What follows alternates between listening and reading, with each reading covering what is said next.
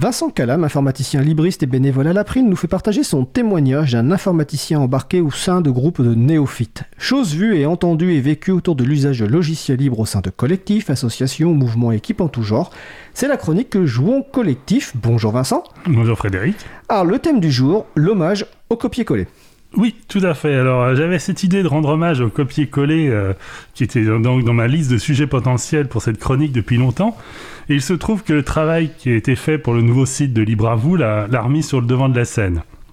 En effet, dans, ce travail, je me suis occupé de la récupération du contenu des, données et des pages des émissions existantes pour les mettre sur le nouveau site. Alors, dans ce cas-là, on essaye d'automatiser un maximum pour récupérer le plus d'informations possible et éviter un laborieux travail de correction post-migration.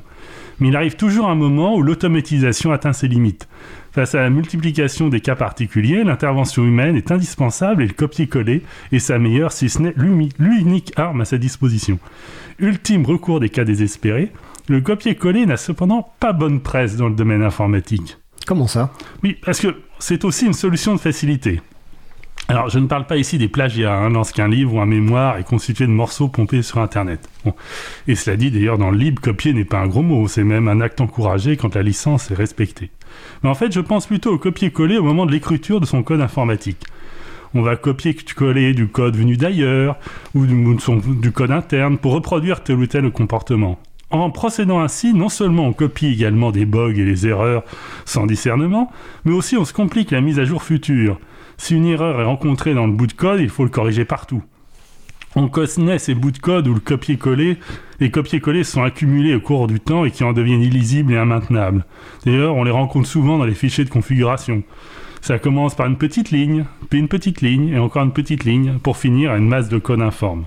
Mais bon, hein, je crois que l'être humain est ainsi fait qu'entre un gain immédiat, le copier-coller, et un risque futur hypothétique, il choisit toujours le premier. D'ailleurs, nos problèmes environnementaux en savent quelque chose.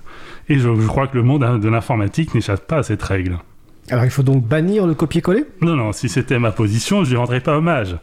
Outre le fait qu'il est souvent la dernière option disponible, il faut aussi éviter une automatisation extrême sous prétexte de l'éviter à tout prix. Moi j'ai un exemple euh, concret dans mon travail pour une fondation. Pour les réunions d'équipe, chaque lundi matin, il est présenté une compilation de différentes productions des membres de cette équipe. Cette compilation provient de plusieurs sources, les comptes rendus de réunion, mais aussi des informations budgétaires, des points sur les missions en cours, les activités de la semaine écoulée, etc. Alors, cette tâche est en grande partie automatisée, mais en partie seulement.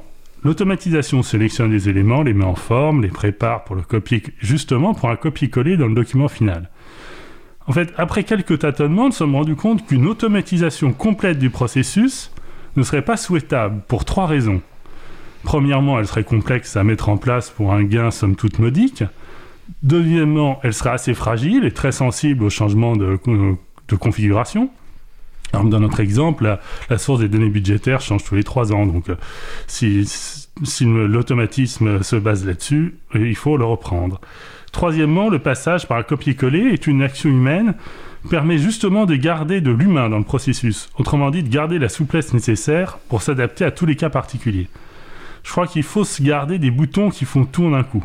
Donc j'ai même connu des comptables qui se méfiaient des procédures automatiques de transfert de données, comme par exemple du système de facturation vers la comptabilité générale, et qui préféraient euh, faire une double saisie euh, des, lignes budgétaires. Bon, voilà, donc en conclusion, je pense qu'on peut voir le copier-coller comme un outil de fainéant, hein, ça dispense d'une réflexion plus approfondie sur l'organisation de son code, mais inversement, une automatisation trop poussée est aussi une démarche de fainéant qui peut se révéler dangereuse. Je pense que quand on gère des données, notamment, on devrait toujours se poser la question de comment les récupérer par copier-coller, qui est la ressource ultime. Parce que, comme disaient les latins, res ad triarios reedit. C'est-à-dire faire appel au triari, qui était la, la, dernière ligne de défense de la Légion romaine, et qui n'intervenait que dans les situations désespérées. Voilà comment je vois l'usage du copier-coller, la ressource, euh, la dernière possibilité avant la fin. Bah, écoute, euh, merci Vincent. Alors, est-ce que tu as trouvé la, la réponse au quiz qui était un peu un piège que je t'ai pris euh, par surprise? Est-ce que, Ou est-ce que tu as une idée? Alors, je n'ai pas profité des deux minutes de musique pour consulter un moteur de recherche. Donc, euh, peut-être que ce journaliste n'existe pas et qu'il est constitué de copier-coller d'autres articles.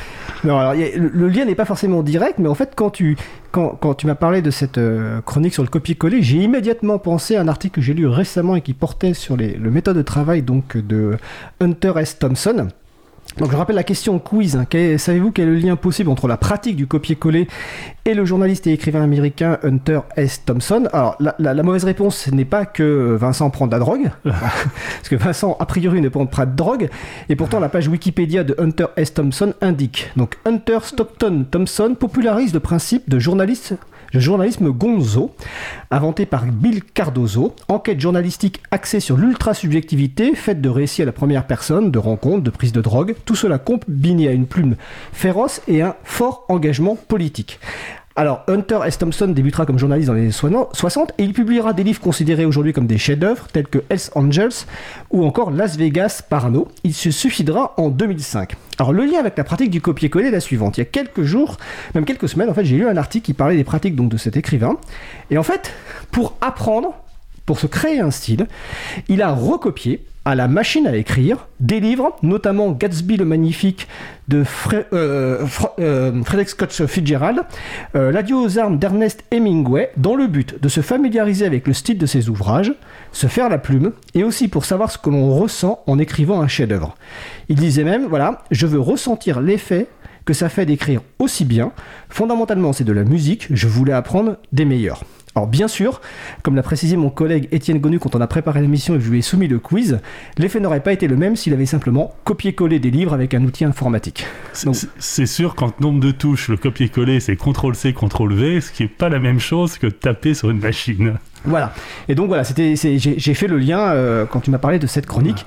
Bon, j'avoue que le quiz était peut-être un petit peu compliqué, euh, mais dans la page Wikipédia, en fait, il est fait référence à cette pratique de, de Hunter euh, S. Thompson, donc d'avoir recopié des livres, et pas uniquement des livres de Scott Fitzgerald ou de Ernest Hemingway, il en a pu- utilisé d'autres.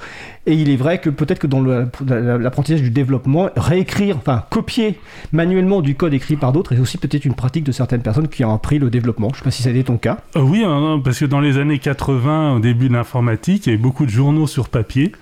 Et notamment, euh, j'avais fait ça dans Jeux et Stratégie, où ils proposaient des programmes et on les réécrivait intégralement à la main à partir euh, de, de- du listing qui était proposé par le journal. Il y avait euh, les Jeux et Stratégie, et puis il y avait un autre journal, j'ai oublié le nom, mais qui était spécialisé là-dedans, euh, qui proposait ces, ces codes-là. Et c'est vrai que c'était une bonne source de- de- d'apprentissage.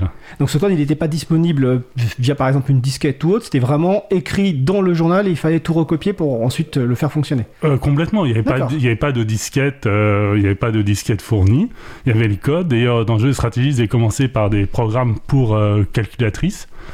Et ensuite, c'était du, basique, le, langage de l'époque. D'accord. Bon bah c'est cool en fait. Hein, voilà. Donc. euh, euh, alors tout à l'heure tu as parlé du, copier-coller et la référence avec le nouveau site Libre à vous. Comme on a encore quelques petites minutes, on va peut-être en profiter. Donc pour rappeler aux auditeurs et aux auditrices que effectivement l'émission a désormais euh, un, site web dédié qui s'appelle libreavou.org, donc qui est dans une phase de pré-ouverture. C'est-à-dire qu'on vous l'a annoncé, chers amis, la semaine dernière, avant de faire une annonce plus large. Cette phase de pré-ouverture permet de tester le site, de voir s'il y a des, des- problèmes, de nous faire remonter euh, des bugs. Et euh, ce site a été mis notamment en place par euh, trois bénévoles de l'April, dont Vincent qui donc a fait notamment le travail important de récupération, d'écriture de script, pour récupérer les pages des émissions consacrées à Libre à qui étaient sur le site de l'April, pour les transformer, transférer quasiment automatiquement sur le site de Libre donc passer d'un site qui qui est géré avec un outil qui s'appelle Drupal un site aujourd'hui qui, est utilisé avec- euh, qui est géré par avec un outil qui s'appelle Spip, dont on nous parlera, nous parlerons bientôt en détail dans, dans Libre à vous. Donc tu as, tu as fait ce travail. Antoine Bardillier a fait le design du site et Jean Galland a fait l'intégration, on va dire, au niveau euh, de Spip. Donc trois bénévoles qui ont travaillé très dur. Je vais juste en profiter avant de te laisser peut-être euh, un- une petite réaction par rapport à ce travail-là, préciser quelques fonctionnalités nouvelles de ce site. Donc sur libreavou.org, bah, notamment le lecteur audio des podcasts permet le chapitrage. Donc vous pouvez aller directement à un des sujets. Si par exemple vous êtes passionné par la chronique de Vincent pour le prochain euh, podcast, bah, vous pourrez directement la réécouter. Il y a également le paramétrage de la vitesse de lecture pour ralentir ou accélérer euh, la vitesse de lecture du podcast. Ralentir pour essayer de, par exemple, mieux vous imprégner des propos, plus euh, les comprendre, etc.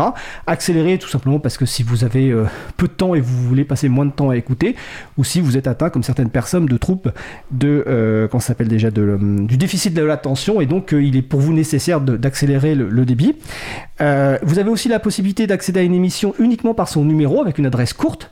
Donc par exemple, l'émission de la semaine dernière.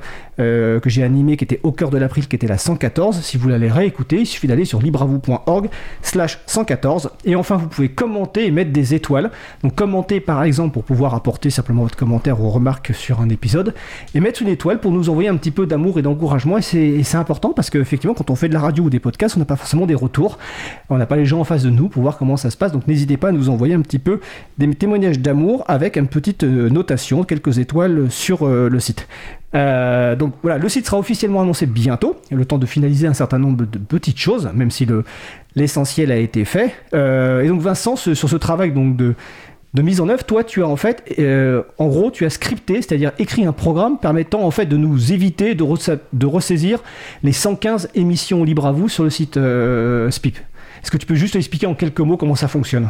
Oui, bah en fait, ce qu'on programme, c'est un, un, script qui va lire les pages web euh, euh, directement, c'est-à-dire qui va, qui va lire les pages web sur le site actuel de l'April et qui va regarder le code euh, des pages web, comme ce que, ce que regarde ce, ce, code des pages web, c'est ce que transforme le navigateur pour rendre une page web lisible euh, votre écran. Donc en fait, c'est un, un, langage qui s'appelle le HTML. Vous avez peut-être entendu parler. C'est un des langages justement description de page web qui, qui est utilisé. Et donc, on le, on le lit, et, et, là, on essaye de programmer un petit robot, un peu comme le, à notre, co comme le robot de Google. Hein, ce que fait Google quand il indexe un site web, c'est qu'il a des robots qui lisent. Euh, un robot, c'est un programme informatique automatique qui va euh, lire la, page et qui va essayer d'en sortir le titre, il va sortir le, le, le contenu. Et euh, donc là, on écrit le script, et là, cette opération peut soit très bien marcher, soit pas du tout marcher. Elle peut très bien marcher si, euh, et c'était le cas, heureusement, euh, dans le cas de, de l'April, s'il y a eu un effort de bonne écriture, de, structure de, la, page web qui nous permet de repérer l'endroit où il y a les références. Euh, parce qu'il fallait, dans la page web, vous avez les il y avait par exemple les références de l'émission et puis la liste des personnes participantes. Et ça, il fallait les, les repérer, le repérer dans la page web et les séparer. Et donc là, heureusement, c'était bien structuré et donc le script était, était possible. Euh, j'ai fait, fait, ce travail sur d'autres sites qui, euh, qui où ça l'était beaucoup moins. Il y a des moments où on peut, on peut rien faire du tout parce qu'une page web, ça peut être, ça peut une soupe de web balise, ça peut être n'importe quoi. Donc, euh, ce qui est important, c'est aussi euh, le travail des rédacteurs initiaux qui font un bon effort euh, de, de, structuration de leur information et parce que c'est là qu'on s'en rend compte que c'était vachement utile pour la suite. Bah, en tout cas, par ce travail initial et par ton travail, effectivement, euh, la plus que, maintenant la 115e, donc 114e émission, euh, 115e émission euh, peut être intégrée automatiquement. Et ensuite, effectivement, ce sera le site principal. Et il y aura des fonctionnalités qui seront rajoutées à un moment. Peut-être, euh, j'ai suggéré l'idée, par exemple, d'avoir la possibilité de commenter à la seconde près pour la version podcast, euh, ce qui peut être utile parce que voilà, par exemple, il paraît que SoundCloud le fait. Et j'ai vu qu'il y avait une nouvelle application de podcast qui se lançait sur ce thème-là. Donc, euh, de pouvoir commenter directement à la seconde précise, ce qui peut apporter un peu plus d'interactivité et de réaction. Donc, je, oui, je, je, pense qu'on pourra ouvrir un, un, un site de, de, demandes et de propositions, et, mais il y a déjà une belle liste. Tu nous as déjà préparé une belle liste de, de choses à faire pour une prochaine, pour améliorer le, le, le site. Tout à fait. Et, et les, les, personnes qui nous écoutent peuvent évidemment faire leurs suggestions. Elles, ont pas, elles sont les bienvenues. N'hésitez pas à aller sur le site libravou.org et si vous nous envoyez un, un, message, il y a un formulaire de contact. Oui, vas-y, Vincent. Parfois, une très bonne suggestion, c'est de montrer des sites web que vous connaissez et qui, qui vous trouvent, que vous trouvez euh, efficaces, qui peuvent être une source d'inspiration. C'est souvent la, la, meilleure chose, c'est de nous, nous, donner des sources d'inspiration et des exemples pour, euh, qui, peuvent nous, voilà, qui peuvent nous permettre d'améliorer l'interface. Ok. Eh ben écoute, merci Vincent. Donc c'était la chronique euh, de Vincent Calam, Jouons collectif. On se retrouve le mois prochain. Oui. Et on va continuer à travailler sur le site. Bien sûr. Merci à toi.